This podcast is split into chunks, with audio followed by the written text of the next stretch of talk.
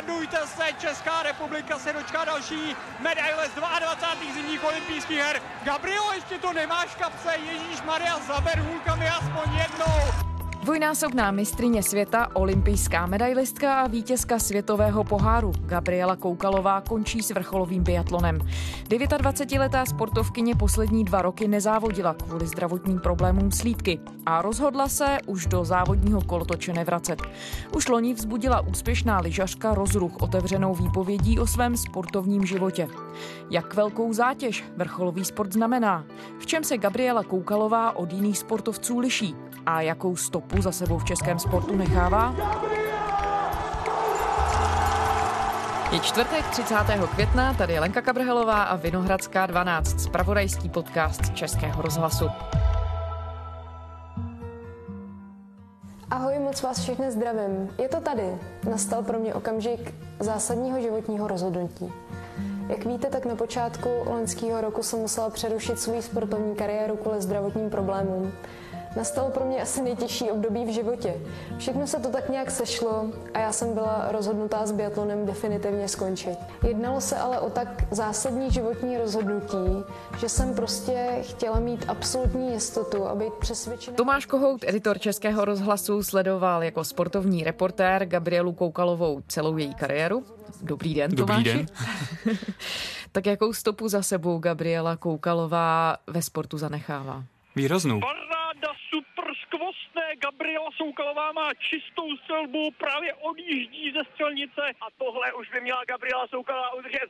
Už vjíždí do cílové rovinky a v tomhle závodě už ji nikdo nemůže předjet, už ji nikdo nemůže ohrozit. Gabriela Koukalová dorazila do cíle, teď si lehla, ale je to s velkou radostí, protože Gabriela Koukalová je vedoucí závodnicí a měla by skutečně získat zlatou medaili. I když se může zdát, že zářila relativně krátce, tak vlastně každou sezónu, kdy se objevila v tom vrcholném biatlonu a získala svoji první medaili na mistrovství světa, tak od té doby každou sezónu přivezla buď medaili ze světového šampionátu, nebo z olympijských her, a nebo, což já osobně stavím možná nejvýše, je celkové vítězství ve světovém poháru. Rudovlasá Češka, která převálcovala všechny soupeřky. Gabrielo, obrovská gratulace k celkovému vítězství ve světovém poháru. Jak vám to zní? To je prostě úplně mazec. Já nemám, nevím, co bych měla říct.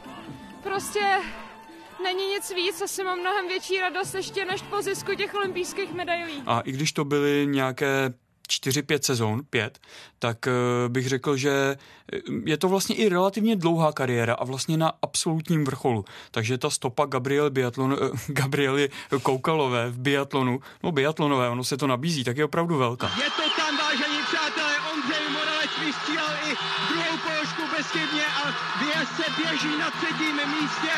Na lepší medaili už to asi nebude, ale... Od... Tu první medaili na mistrovství světa dospělých získala v Novém Městě na Moravě. Byl to tehdy úžasný závod, byl to hned první závod toho šampionátu. Tribuny obsypané diváky, kteří čekali na to, co se stane. Byla to vlastně jediná medaile z toho šampionátu, byla to bronzová ze smíšené štafety. Ondřej Moravec si doběhne pro bronzovou medaili, samozřejmě by, by ji pověsili na krk i Veronice Vítkové, Gabriele Soukalové i Jaroslavu Soukupovi, tedy... Takže tím to bylo ještě umocněné, že tam jeli dva kluci, dvě holky, byl to opravdu ten český tým a bylo to takové sepětí celého toho českého biatlonu. To byla zima dva tisíce třináct, no a poslední medaili na mistrovství světa, nebo rovnou vlastně dvě, získala Gabriela už jako Koukalová v roce dva tisíce sedmnáct v Rakousku v Hochfilzenu. Pojďme to vzít od začátku. Kdy si Gabrielu Koukalovou, tehdy ještě Soukalovou, viděl poprvé? No bylo to někdy v lednu dva tisíce deset, když přijela na svůj první světový pohár do Rupoldingu. Tehdy jsme bydli ve stejném penzionu jako biatlonová výprava a někdy před obědem nám tam představili takovou blondětou slečnu jemného vzezření a říkali, jo, tadyhle si můžete jako s Gabrielou dělat rozhovor, to bude zajímavý, ta jako jednou bude fakt dobrá, tak jako tady ať vidíte, ať máte jako něco, co dělat, než pojedeme na ty závody odpolední, tak se tady zabavte. A už tehdy bylo poznat, že Gabriela je trošku odlišná od jiných biatlonistek a že ta kariéra by mohla být slibná. Můžeš říct, jak se dostala k biatlonu Ona měla vlastně to sportování v genech. Když si připomeneme, kdo je její maminka. Předseda federální vlády Lubomír Štrougal dnes zaslal do dějiště zimních olympijských her v Sarajevu telegram, ve kterém srdečně blahopřál Dagmar Švubové, Blance Paulů, Gabriele Svobodové a Květě Jerryové k získání stříbrné olympijské medaile pro Československo. Tak ona má stříbrnou medaili ze štafety běžkyň na lyžích z olympiády v roce devatenáct set osmdesát čtyři. Takže Gabriela měla ten sport docela asi i nalajnovaný trošku od rodičů, i když sama má i spoustu jiných zájmů, táhne to hodně k umění, ale tam právě to asi začalo. No a když někdo běhá na lyžích, tak od toho je kousek k tomu biatlonu, že to už se jenom lidově řečeno hodí flinta na záda. Takže tam jsou ty základy u Gabriely Koukalové, jak se vlastně k tomu sportu dostala. A vlastně i její otec byl trenérem na sportovním gymnáziu v Jablonci nad Nisou, odkud Gabriela je. Takže tam to nebylo zas až tak složité se tomu sportu právě věnovat a najít si k němu cestu. Ale v tu chvíli biatlon nebyl úplně tak populární sport a nakonec konců Soukalová, nyní Koukalová, ho velmi spopularizovala. Jaká byla cesta tam k tomu vzít si tu pušku na záda? Popravdě ty úplné začátky jsou opravdu spíše u těch rodičů. Gabriela třeba říkala, že jí ten sport úplně nelákal, že ani nechtěla trénovat. Já jsem měla pocit, vždycky jako do toho sportu jsem to vnímala jako dítě, že mě nutila. Já jsem ho opravdu ráda neměla a bránila jsem se, nechtěla jsem na ty tréninky, ale i přesto jako by nebylo moc na výběr. Už všechny ty závody, kdy jsem se schovávala v lese a zahrabávala jako svoje startovní číslo, tak vlastně... Že zahrabávala číslo do sněhu, když ho dostala, že nechtěla závodit, že, a to nevím, nakolik je to tedy uvěřitelná historka, že sporttestr, to je takový ten měřič tepů, přidělávala svému psovi, aby potom vykázala, že opravdu měla nějaký tréninkový výkon a rodiči to samozřejmě úplně nebrali. Takže bylo to možná i trošku zdonucení, ale to by si museli asi vyřešit Soukalovi v rodině. Jaké všechny vlastnosti sport, jako je biatlon, od dotyčného sportovce vyžaduje? No, je to hodně komplexní sport, protože ty tratě nejsou úplně krátké, na kterých se závodí, ale zároveň je potřeba mít v sobě tu výbušnost, aby člověk vyjel právě třeba někdy i ty kratší, ale prudší kopce, než jaké jsou u běhu na lyžích. No a zároveň, když dojede na tu střelnici, tak musí mít čistou hlavu a tep, který může dosahovat třeba ke dvoustům tepům za minutu, tak musí během těch kolika, dvacet pět sekund, když přijíždí k tomu stavu, co nejvíce srazit dolů, protože si představ, že si zaběhneš, já nevím, i pět kilometrů, dostaneš se do tepové zátěže a potom, jak člověk vypadá, jak se klepe. On se musí ten biatlonista v tu chvilku uklidnit co nejvíc, aby vůbec trefil terč, protože na těch padesát metrů on musí trefit terč, který má buď čtyři a půl centimetru v průměru nebo jedenáct. To je strašně málo. Takže ten biatlon je opravdu hodně kompletní a komplexní sport a když se bavíme třeba o fyzické zátěži, tak jenom nohy nic neznamenají a jenom ruce nic neznamenají, protože běh na lyžích, to je i pro to tělo opravdu celková zátěž. Takže je to hodně náročný, je to hodně tvrdý, jak říká jeden můj kolega, je to rizí sport. Když jsi říkal, že Gabriela Koukalová je jiná, je ta jinakost výhodou právě v tomto sportu? Gabriela Soukalová Koukalová je jiná v různých ohledech a byla. Ta jinakost byla určitě výhodou, když si to vezmeme z marketingového pohledu, protože co o člověku, který září pět sezón, pořád vymýšlet nového, pořád psát. U Gabriely se pořád něco dělo. Buď se mohlo psát o tom, jak hraje pěkně na piano. Z toho se daly točit i dobré rozhlasové reportáže. Snažím se třeba kreslit, občas něco teď kreslím jednoho našeho známého, podle fotek většinou kreslím lidi, a nebo teď jsem se tady hrála na klavír v recepci. Dalo se zmiňovat, jak ráda maluje, že absolvovala střední umělecko-průmyslovou školu, že dokonce by mohla třeba navrhovat medaile, že jí to baví, že její vlastní návrhy a malování, že jí to jde. Já mám ráda hodně jako moderní umění. Chození po památkách patří jako těm mým nejoblíbenějším činnostem. Dřív jsem byla hodně zaměřená třeba na sochy, tím, že jsem vlastně studovala školu jako medailerství. Já jsem jednou viděl, že dostala, a teď nevím, jestli to bylo k narozeninám nebo prostě jen tak, od někoho antistresové omalovánky. Tak aspoň tam, když jako už si nemohla na těch světových pohárech kreslit sama, tak si mohla omalovávat, aby jí to uklidnilo.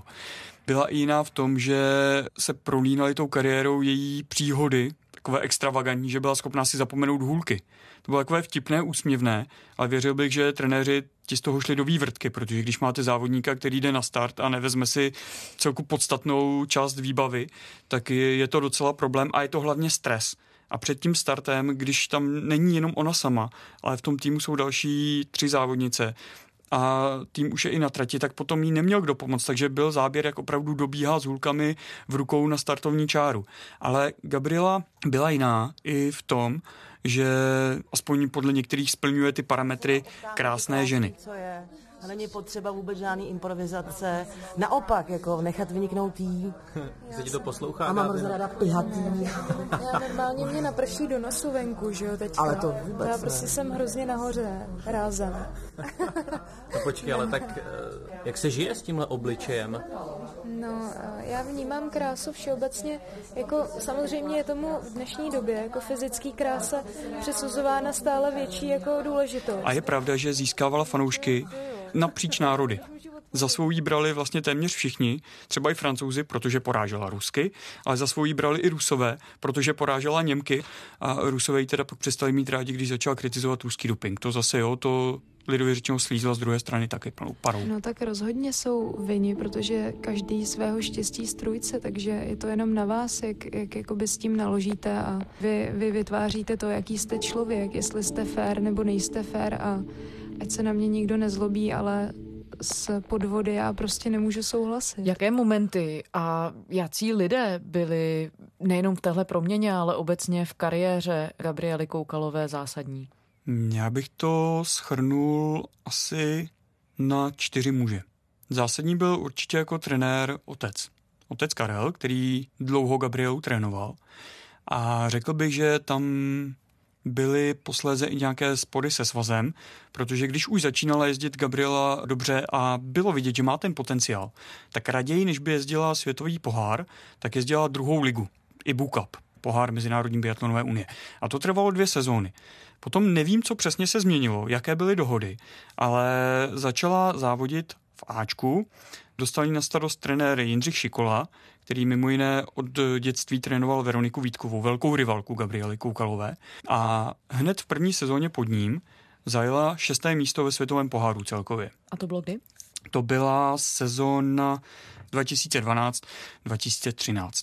A v létě dva tisíce třináct přichází třetí muž a to je šéftrenér České biatlonové reprezentace, teď už vlastně taky bývalý šéftrenér Ondřej Rybář, který jí z toho ženského týmu vytáh k sobě mezi muže, trénovala vlastně s mužskou reprezentací a Ondřej Rybář dokázal Gabrielu posunout úplně do té top špičky. No, já jsem si vždycky přála mít trenéra, od kterého bych cítila z jeho strany, že mu skutečně záleží na tom, jaké výsledky mám. Že mu skutečně záleží na tom, nejen jakoby na mě, jako na koníkovi, který jakoby bude skákat, jak on píská, ale jakoby po té lidské stránce, že by mu záleželo třeba na mě jako na osobě. Řekl bych, že to bylo tím, že ona mu opravdu stoprocentně věřila.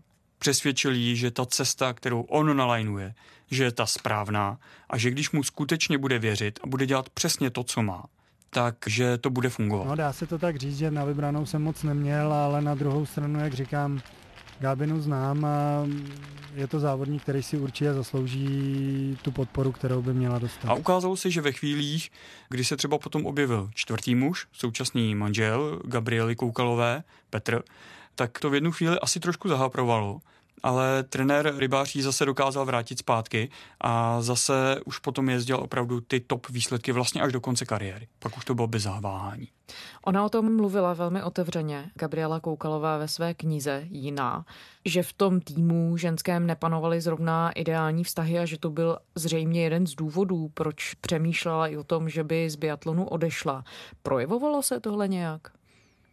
Těžko říct, navenek moc ne, protože zase na druhou stranu, když někdo jezdí ve světové špičce a má ty úspěchy a není jediný v tom týmu, ona je měla i Veronika Vítková právě v té době, tak se mluvilo o tom, jak je to úspěšný tým a jak to funguje, jak to šlape. Ostatně oni spolu jezdili i štafety a tam taky měli vítězství ve světovém poháru. Česko dokonce mělo malý křišťálový globus za štafety, což už taky je poznat, že tam nestačí jenom dvě, tam musí být čtyři. Byla tam i Jitka Hlandová, byla tam Eva Puskarčíková, byla tam Barbara Tomešová, a těch slečen, které tam jezdily, tak bylo opravdu víc a všechny byly skvělé. Takže přece jenom zas až tak úplně špatné to být taky nemohlo.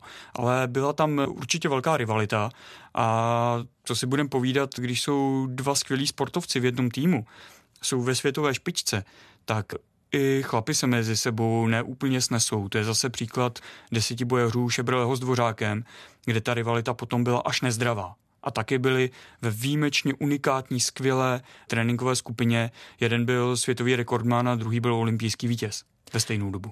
Tím, že se Gabriela Koukalová roky pohybovala v té naprosté světové špičce, jistě musela čelit obrovské zátěži. Sama říkala, že třeba z hlediska zdraví šlo tanec na tenkém ledě. Jakým způsobem to toho sportovce, když to tak řeknu, opotřebovává tady ten obrovský tlak? No, z vlastní zkušenosti mluvit nemůžu, ale musí to být něco strašného. Protože když si to člověk uvědomí, že biatlonová sezóna, dejme tomu, trvá od nějakého konce října, poloviny listopadu, jdeme tomu do poloviny března. To je pět měsíců a něco. Je to vlastně méně než půl roku. Ale za tu dobu oni mají co týden závody prakticky, krátká pauza o Vánocích, tam nějaká exibice, ale zase vyhecovaná. Takže pořád je někdo sleduje, pořád se o nich mluví, jsou málo doma, jsou mimo rodinu a vlastně jsou pořád pod tlakem. A čím jsou lepší, tak tím více o ně lidi zajímají. Ze svého pohledu, když to vezmu, tak ta sezóna, kdy Gabriela vyhrála celkově světový pohár, tak jsem s ní byl vlastně tři týdny v kuse. Jak na mistrovství světa v Oslo, tak potom v Chanty-Mansijsku v Rusku. A každý den jsme o ní museli s kolegy něco vytvořit. To bylo náročné oboustranně, ale to byly tři týdny. Ona tohleto měla pět měsíců v roce minimálně, plus nějakou tu letní přípravu. Musela se někde ukazovat na vyhlašování sportovců roku, ankety, všechny možné společenské povinnosti okolo sponzorské a tak dále. Takže ten sportovec, když se někam vrtne, tak ho navíc lidi poznají. A co si budeme povídat, Gabriela Koukalová, ta opravdu byla velmi výrazná. Takže ta z toho tlaku prakticky nevylezla. Jaká je ta radost? Asi prostě úplně nevyčíslitelná, ne... ne. Nejsem schopná to ani slovy popsat, je to, je to bomba, vždycky jsem po něčem takovém snila.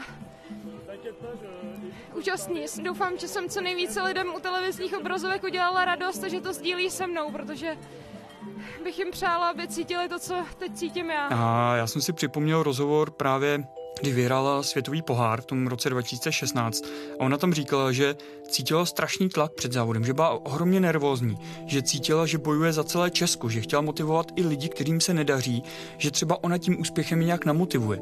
Takže tam potom záleží i na tom, jak si to ten jednotlivý sportovec připustí a co si ještě naloží na sebe extra. A to tedy Gabriela Koukalová uměla výborně, ještě si to přidat. Takže tam musela být pod obrovským tlakem. No a když je to takhle pět let v kuse, je to výrazná zátěž. Ona nicméně velmi otevřeně mluvila nejenom v té knize a potom ale i v médiích o psychických problémech, o poruchách příjmu potravy, které, jak říkala, ji provázely celých deset let, které strávila v tom vrcholovém sportu. Mohl to být důsledek právě tohoto tlaku? Nebo dá se to nějak přímo spojovat? Možná ano. Na druhou stranu ty poruchy příjmu potravy. Já si to pamatuju z loňského roku, právě když vyšla knížka, když byly články v médiích. To, jak byly ty poruchy příjmu potravy popisovány, tak by se s tím závodit nedalo. Nebo řešila jsem úplně jiné věci. A vždycky jsem zapomínala na to, že vlastně neuvědomovala jsem si, že tím, že jsem do toho spadla už jakoby takovým způsobem, tak už jsem to potom možná přestávala časem brát, jakože je to vlastně nějaký jako problém. A říkala jsem si, teď vlastně to není jako nic špatného, neobvyklého. Prostě jsem to svoje zdraví vlastní jako brala hrozně na lehkou váhu a byl to teďka z mýho pohledu hrozný hazard, ale to jsem bohužel zjistila až pozdě. Ano, je možné a věřím tomu, že s tím potíže měla. Nebyla by ostatně jediná sportovkyně ani mezi lyžařkami. Eva Vrabcová-Nývoltová, bývalá lyžařka, teď už tedy maratonkyně, tak její postava se taky výrazně proměnila a taky to bylo z různých těchto důvodů.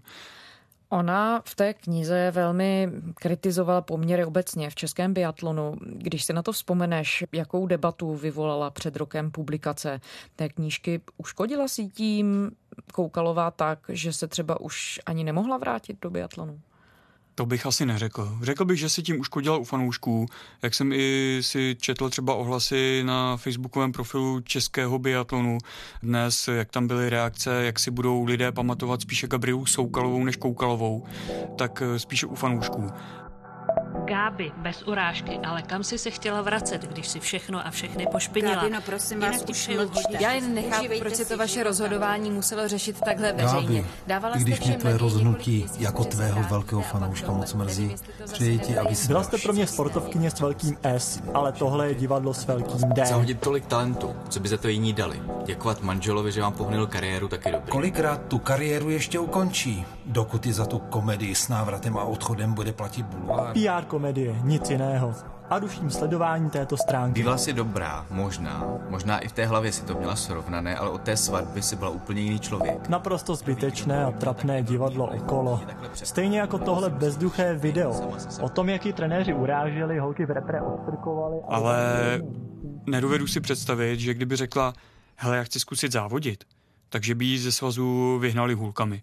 To bych řekl, že ne, protože i sami ví, že ta Gabriela potenciál má, ví, co pro biatlon jako takový udělala. I když to loni bylo určitě hodně napjaté, tak právě biatlonový svaz byl velice zdrženlivý a pořád nechával nějaký prostor. Hlava na hlavě, davy lidí a báječná atmosféra. Po sezónní exibice v Jabloneckých Břízkách to znovu potvrdila. Z biatlonu se stal fenomén sport. Gabriela Koukalová je hlavním strůjcem českého úspěchu, tváří týmu, obvykle největším tahákem a v tuhle chvíli snad můžeme říct i celebritou s výrazným sportovním přesahem. Je to až úsměvné, kdo by si před deseti lety dokázal představit, jakou hvězdou bude žena s běžkami na zádech, která občas zastaví a lehne si. Když říkáš, že toho hodně udělala pro biatlon, nakolik tedy přispěla k popularizaci biatlonu obecně? Hmm. Nebo co všechno pro český biatlon udělala? No minimálně ty výsledky, na které se potom samozřejmě navázely i sponzorské peníze. Na druhou stranu je dobré připomenout, že skutečně nebyla sama v tu dobu, takže se to vyčísluje hodně špatně. Třeba Ondřej Moravec, Michal Šlezingr, ti také vozili medaile ze světových šampionátů. Veronika Vítková, kterou jsem zmínil, tak ta taky jezdila vysoko ve světových pohárech, taky má ty medaile z mistrovství světa i z těch smíšených štafet tam právě byla. Takže řekl bych, že se to sešlo vlastně unikátní generace českých biatlonistů. Ať už to byla ta letohradská parta kluků, Šlezingr Moravec, nebo to byly v úzovkách řečeno holky ze severu Čech, ať už z Jílemnice Veronika Vítková, nebo z Jablonce Gabriela Soukalová, které tomu pomohly.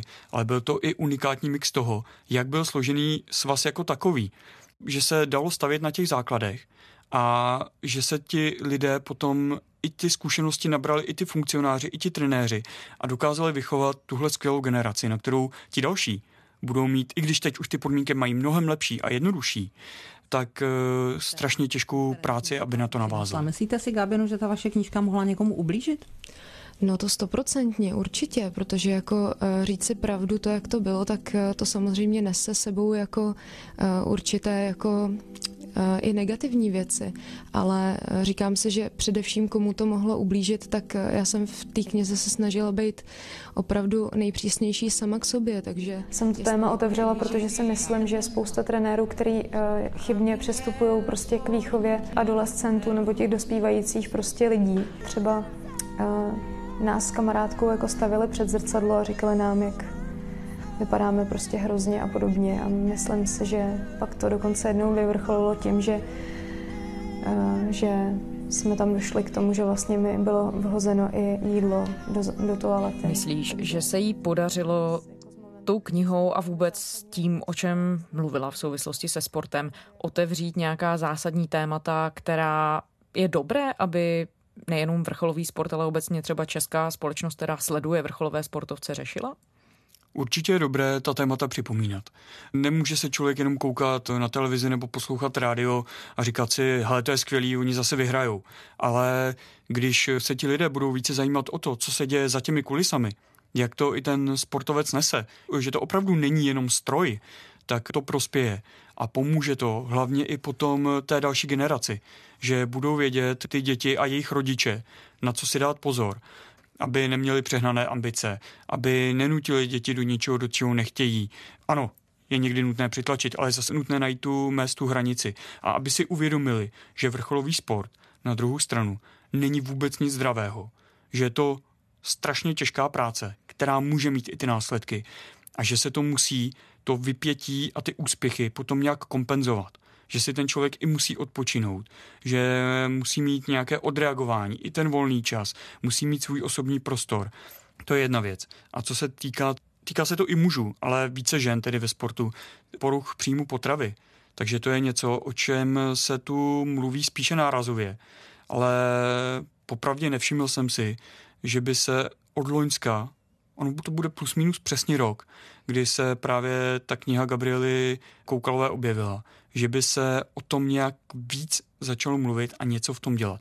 A povedlo se tedy Gabriele Koukalové nastartovat i to téma debaty o pozici žen ve sportu?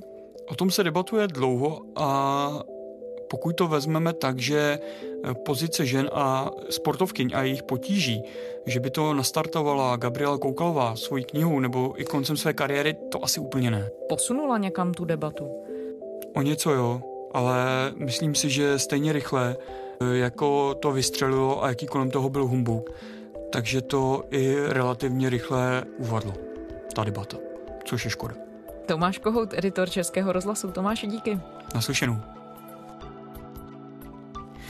A to je z dnešní Vinohradské dvanáct vše. Najdete nás na i rozhlas tečka cé zet, ve všech podcastových aplikacích. Pište nám na adresu vinohradská dvanáct zavináč rozhlas tečka cé zet.